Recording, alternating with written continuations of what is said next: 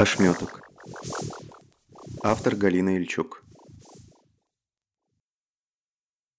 Разбирать студенческие фотографии – паршивая идея. Но иногда неплохо бы вспомнить, кем ты был, когда твоя жизнь свалила от тебя в ад к чертям, а на ее место пожаловало что-то другое. Понять бы еще что. Вместо нормальной жизни у Сергея Соболева уже 10 лет озерный колизей. И что это за штука такая, не знает наверняка даже он сам. Но колизеем он дышит по любви. И будет дышать им до последней секунды. А вот и ты, мразота. На глаза попалась фотография. В прошлой жизни это был его однокурсник Сашка Герасимов. Странно, что он до сих пор ее не сжег. «На кой тебе всрался этот ошметок эволюция?» Похоже, этот вопрос просто въелся. Врос в каждую клеточку тела. На кой тебе всрался этот ошметок эволюции? Блин, Гер, он же живой. Ага, подойди к нему, подойди. Зубки видишь? А ты лицо видишь? Это, мать твою, ребенок. Соболев, трясясь от страха и напряжения, сделал пару шагов к болоту, возле которого жутко хрипело странное существо. Что бы это ни было, оно явно задыхалось. «Может, его палкой потыкать? Само уползет?» «Сука, Герыч, не заткнешься? Я тебе в глаз твоей палкой потычу. Может, понравится?» «Не помогаешь, не мешай». Шипя на Сашку, Серега снял куртку. Она была относительно чистой. Годилась, наверное, для заворачивания в нее всяких там русалочьих детенышей. «Серый, ты чего, реально хочешь это трогать?» Хвостатое, совершенно беззубое создание перестало хрипеть, схватило перепончатой ручкой валявшуюся рядом ветку и совершенно по-человечески захныкало а сердце Соболева упало в пятки и, скорее всего, остановилось, потому что страха больше не было. «Живой. Все будет хорошо, мелкий. Не бойся. Вот же дурь какая, два взрослых дебила от ребенка шарахаются. Кому расскажешь, засмеют нахер». Бормоча всякую ересь, больше ради успокоения себя, чем этой болотной икринки, он преодолел остаток расстояния до неизвестности, упал на колени и, очень осторожно завернул неизвестность в куртку.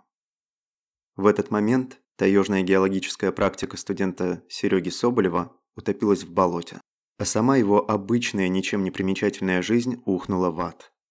Началась жизнь Батыра, создателя инклюзивного образовательно-оздоровительного центра для детей со всего мира, основателя города, хранителя убежища ошметков эволюции и владельца сети магазинов игрушек. Но об этом тогда никто еще не знал. Все, что случилось дальше, Батыр вспоминать не любил.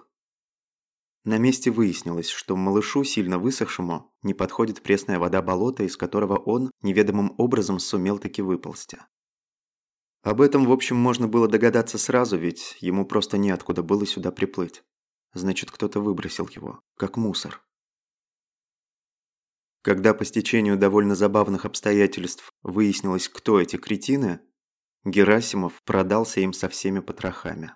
Что уж там, многие продались бы за 200 тысяч зеленых ежемесячно. Батыр криво ухмыльнулся, глядя в глаза старой фотографии существа, которое считал человеком. «Если ты мне не скажешь, куда делся Глеб, я тебе глаза на жопу натяну и моргать заставлю.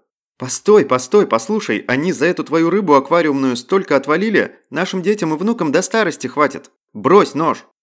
«А Глеб, значит, не ребенок ни хрена, да? За сколько ты продал совесть грёбаным фашистам, меня не трогает. Но если ты не скажешь, куда они его увезли, клянусь, твоим внукам деньги не понадобятся. Их не будет.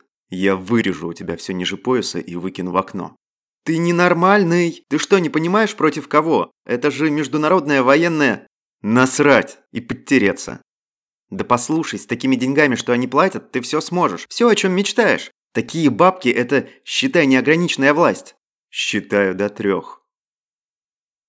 Теперь смешно вспоминать, что вытащив уже мертвого Глеба из адской лаборатории Международной военной организации без названия, но с кучей филиалов по всему миру, Сергей обещал себе вернуться к нормальной жизни и никогда не вспоминать о том, что ему пришлось пережить. Смешно, потому что хватило его ненадолго. Совесть заставила принять вызов, брошенный тем таежным болотом. Заставила создать это прекрасное, живое и до конца непознаваемое явление, Озерный Колизей. За 10 лет Сергей Соболев узнал, что у людей бывают, к примеру, крылья, а ликантропия – реальное заболевание, мало похожее на то, что описывают в мифах и легендах. Выкормил из бутылочки девочку, птенца райской птицы.